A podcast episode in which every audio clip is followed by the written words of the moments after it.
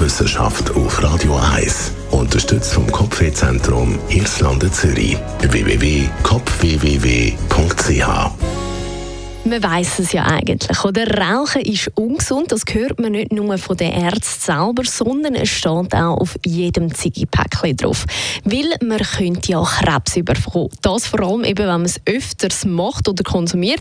Aber eben nicht nur das. Rauchen schrumpft sogar das Hirn und erhöht eben das Alzheimer-Risiko.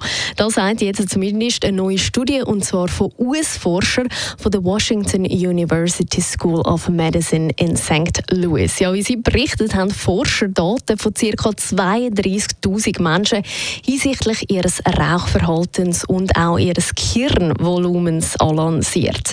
Dabei hat sich aber herausgestellt, je mehr Zigaretten eine Person eben täglich raucht, desto kleiner ist dann eben das Hirn selber. Mit zunehmendem Alter, ja, da verliert man zwar eben auch als Nichtraucher Hirn an Volumen, aber eben bei den Rauchern geht das tendenziell schneller. Mit dem Rauchen aufzuhören kann jetzt zwar ein weiterer Verlust von Hirngewebe stoppen, das ursprüngliche Volumen wird aber doch nicht ganz wiederhergestellt. Diese Erkenntnis könnte eben erklären, warum dann eben Rauchen ein erhöhtes Risiko für altersbedingte kognitive Verfall und auch Alzheimer hat. Bis jetzt haben aber Wissenschaftler die Auswirkungen vom Rauchen aufs Hirn übersehen.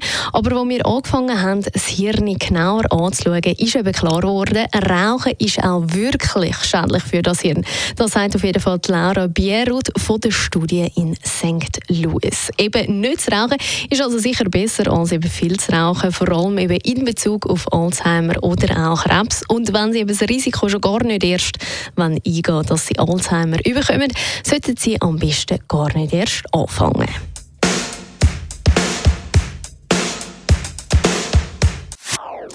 Das ist ein Radio 1 Podcast. Mehr Informationen auf radio1.ch.